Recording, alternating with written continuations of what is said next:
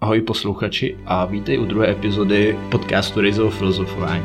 Tyto druhé epizody během týdne jsou zamýšleny spíše jako sdílení mých myšlenek, mých vhledů a také třeba vyprávění příběhu, jako tomu bude dnes a většinou by měly být kratší, ale dnes, když jsem se snažil tuto epizodu nahrát poprvé, tak jsem zjistil, že to nebude úplně kratší, takže to bude plnohodnotná epizoda podcastu jako každá jiná a dnes si tedy povíme něco o neurodegenerativních onemocněních a potom si dáme jenom takový krátký trailer k příští epizodě.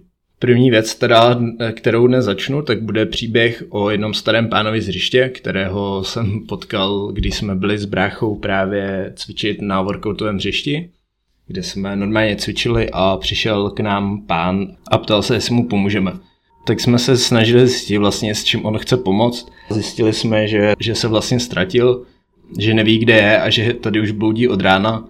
On ten pán vypadal za začátku trochu zvláštně, jak vlastně špatně mluvil a klepal se a byl, tak, a bylo na něm vidět, jako, že má vlastně strach. A tam se si uvědomil, že nebude opilej, ale bude to spíše právě nějaké onemocnění a že se chudák ztratil a vlastně ani neví jak. Protože když jsme se s bráchou ptali, co, jak se tam vlastně dostal, tak nevěděl a ani nám nebyl vlastně schopný říct, odkud je. A vlastně nám ani nebyl schopný říct, kde bydlí, tak jsme ho poprosili o občanku a zjistili jsme, že bydlí jenom jednu zastávku metra, tak jsme ho nasměrovali doslova 200 metrů jednou ulicí, pořád jenom rovně, kdy normální člověk by to jakoby nemohl minout, ale když jsme ho tam poslali, tak jsme šli potom normálně dát cvičit ale ten pán přišel potom za 20 minut zpátky, že to nemohl najít. Tak vlastně ho brácha potom doprovodil až k metru, ale říkal, že vlastně se s ním rozloučil u přechodu k metru, kdy vlastně stačí jenom přijít silnici a tam už vlezete do podchodu. Ale on, brácha říká, že když ušel 10 metrů a obrátil se zpátky, tak u toho pána už neviděl, takže předpokládal, že ten pán jako zase šel úplně někam jinam takže vlastně nevíme, jak to s pánem dopadlo. Doufám, že se mu nic nestalo a že se nakonec mu dostal, že se třeba ještě za to někoho jiného a že mu pomohl někdo jiný. A potom, když se nad tím přemýšlel doma, tak jsem si říkal, že byla škoda, že jsem třeba tomu pánovi nemohl dát nějaký lísteček do bundy nebo, nebo do kalhot, abych mu tam vlastně napsal, co by mu mohlo vlastně pomoct s tím jeho stavem. A to je vlastně všechno, takhle to, takhle to celý dopadlo. A jak říkám, mě bylo potom toho pána líto a říkal jsem si, že takový život musí být na prd. Ale pak jsem vlastně jakoby nad tím přemýšlel dál a říkal jsem si, že my, každý z nás má volbu tomuhle tomu předcházet a dělat tu prevenci pro to, aby do takového stavu nedošel. S tím, že nechci tvrdit, že to je jako vždycky vina toho člověka. Samozřejmě to můžeme mít dědičně, s čím se jako málo kdy dá něco dělat, a nebo geneticky daný, ale jak už víme z dnešního oboru epigenetika, takže vlastně geny se dají v úvozovkách zapínat a vypínat podle prostředí, ve kterém žijeme a podle toho, jak my žijeme, třeba jak ho stravujeme a jak se celkově chováme ke svému tělu. Jak tedy vůbec vznikají neurodegenerativní onemocnění? Je to většinou ztrátou nervových buněk v některých částech mozku a obecně opotřebováním tkání, například dysfunkcí mitochondrií, oxidativním stresem či zánětlivými projevy. O mitochondriích se budeme v příštích dílech bavit ještě hodně a myslím si, že budu zmiňovat snad skoro v každé epizodě, protože s mitochondriemi souvisí skoro všechno v našem těle, na co si vzpomenete. Volné radikály nebo tedy oxidanty vytváří právě naše mitochondrie a zánětlivé prostředí se v našem těle opět vytváří špatnou životosprávou pro zánětlivými procesy, které si můžeme také způsobovat například my sami.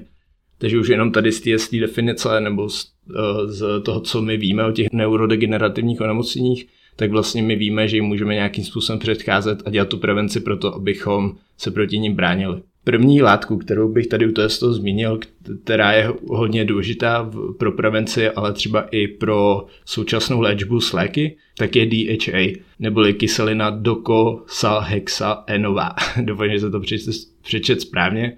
Je to hlavně z toho důvodu, že naše šedá kůra mozková je tvořená primárně z DHA, která tvoří obaly neuronů a doplňování DHA je tak důležité pro správnou funkci paměti, myšlení i mozku celkově. Dávkování se udává kolem 500 mg denně, ale ty terapeutické dávky se potom můžou pohybovat až kolem 5 gramů, ale to je to bude individuální a tedy doporučuji se poradit s vaším lékařem, kdy to taky určitě bude záležet na tom, jaké berete léky, takže to nikdy neberte jen tak od oka, ale vždycky se porejte s někým kompetentním, který vám k tomu řekne víc. Jaký je tedy ten ter- terapeutický efekt DHA? Co se týče souvislosti s těmi neurodegenerativními onemocněními a psychologickými poruchami, tak DHA se podílí na stavbě buněčných membrán, zejména pak membrán nervových buněk mozku a z toho důvodu je dostatečný přísun důležitý pro celkové zdraví mozku, nervové soustavy a pro prevenci před neurodegenerativními onemocněními.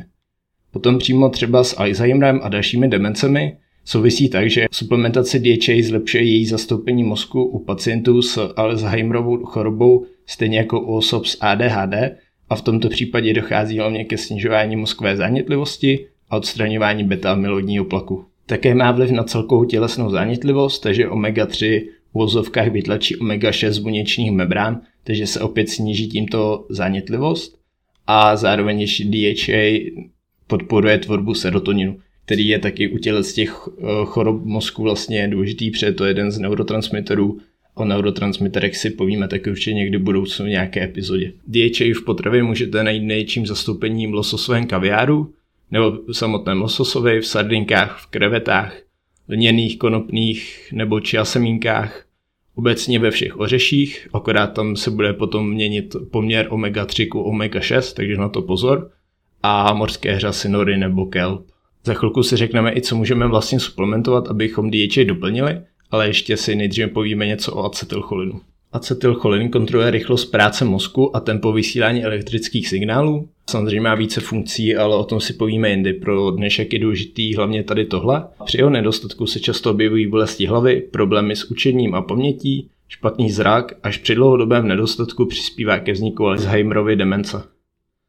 Cholin, což je jeho prekurzor, což si vlastně můžete představit jako, že on se vlastně z toho cholinu vytváří, tak ten najdete ve vejcích, hovězích játrech, lososovi, madlích nebo například růžičkové kapustě. Teď přecházíme k té suplementaci, kdy tedy zdrojem nebo lépe řečeno formou cholinu je takzvaná alfa-GPC, která se dostává až do mozku a pomáhá vytvářet acetylcholin, protože ne všechny formy cholinu jsou schopné prostoupit přes mozkovou bariéru a umí to jenom dvě látky, alfa-GPC a ještě potom jedna, ale tu se jsem schválně nedával, protože není při těch, těch problémech tak účinná. Pak tady máme omega-3, teda to DHA, kde je nejlepší olej z čích jater. Je to rozhodně lepší než omega-3 v tabletách, kde tam určitě jste slyšeli o tom, že oni můžou oxidovat a snižuje se také jejich využitelnost a kvalita. Takže doporučuji určitě olej z čích jater. Pak tady máme uh, takovou specialitku, což je houba Lions Main, která zvyšuje produkci acetylcholinu a nervového růstové faktoru ten vede k růstu nových neuronů, synapsí a neuronálních sítí a to při dlouhodobém užívání vede ke zlepšení dlouhodobé paměti. O tom nervovém růstovém faktoru se zmíním ještě za chvilku. Pak bych tady určitě zmínil melatonin, protože v hlubokém spánku se nám právě obnoví neurotransmitery a vznikají nové neurony, plus probíhá regenerace mozkových buněk spojů i neuronů a tady z tohoto důvodu bude vlastně spánek uh, zásadní pro lidi, kteří buď to mají náběh, no to tu nemoc, nebo jenom pro prevenci, anebo i pro přímou spoluléčbu. Pak bych ještě jako poslední zmínil hořčík a B6, vitamin B6. Podělí se na vytváření serotoninu i dopaminu. Sice jsem o dopaminu ještě nemluvil, ale třeba dopamin může souviset i se vznikem Parkinsonovy choroby, ale o tom si povíme ještě někdy jindy, ale řekněme, že tady jak serotonin, tak i dopamin jsou také důležité pro prevenci a pro spoluléčbu tady těchto onemocnění. Ten horčík bych doporučil určitě v nějaké chlátové vazbě, nejlépe bisglycinát a B6 v pyridoxal 5 fosfátu, abyste si nekupovali zbytečně nějaký léky nebo respektive suplementace, která potom bude mít využitelnost 5%, jako má třeba oxid hořečnatý, který se nejčastěji prodává v lékárně. Třeba si hodně dávejte pozor, vůbec nevím proč, ale v poslední době jsem si začal všímat, že spousta lidí začalo brát Magnosolv, což vlastně je nesmysl, nevím proč, jak se to rozmohlo mezi lidma, ale Magnosolv má právě tu, tu formu oxid hořečnatý, kdy vlastně celková využitelnost toho hořčíku, celkové to množství hořčíků v jedné tabletě, tak je asi kolem 6%, takže si v podstatě kupujete jenom takový dražší průjem, protože tyhle ty formy hořčíku mají většinou i projímavé účinky. No a tady ta epizoda byla teda hlavně o suplementaci, ale i o té stravě. A někdy příště si můžeme říct třeba i o otužování, sounování, půstech a dalších vědcech, které vlastně stimulují vyplavování toho BDNF neboli mozkového neutrofického faktoru, což je protein, který podněcuje například růst mozkových buněk, což určitě se ocení i při těchto nemocných. Tak to by bylo pro dnešek z informační stránky všechno. Doufám, že jste si z toho něco vzali. Pokud tedy máte okolí někoho, kdo na některou z těchto nemocí trpí, anebo třeba má už nějaké prvotní příznaky, anebo chcete třeba jenom jako prevenci, řekněme, pro babičku, pro dědu, pro rodiče, tak určitě bude skvělá volba šáhnout po něčem z toho, co jsem dneska zmiňoval. Ještě se vrátím k tomu melatoninu, protože to jsem zapomněl, že jsem vynechal vlastně to, že to bude důležitý, jestli bude syntetický anebo jenom šťáva z višně, kde tam to bude záviset už i na třeba věku, kdy ten syntetický melatonin vlastně brání vytváření toho našeho vlastního, když to ta šťáva z višně ho stimuluje k vytváření našeho vlastního melatoninu. Ale tam bude záležet na kontextu, e, na stáří, na zdravotní stavu a tak dále a tak dále, takže tam určitě bych to spíš s někým prokonzultoval, což ale mě vede k tomu, že jsem chtěl říct, že pokud byste chtěli někdo poradit s výběrem tady těch, těch suplementů, anebo i celkově s řešením některých věcí, co se týče tématu, o kterém se dneska mluvil, tak budu rád, když mě kontaktujete a to by bylo už tedy pro tu informační část opravdu všechno. A teď bych vám tedy nastínil to, co budeme probírat v příští epizodu. Když jsem se před rokem přestihl do Prahy do bytu po bráchovi, z nějakého důvodu nechal na dveřích nalepený papír s nápisem je to jen v hlavě.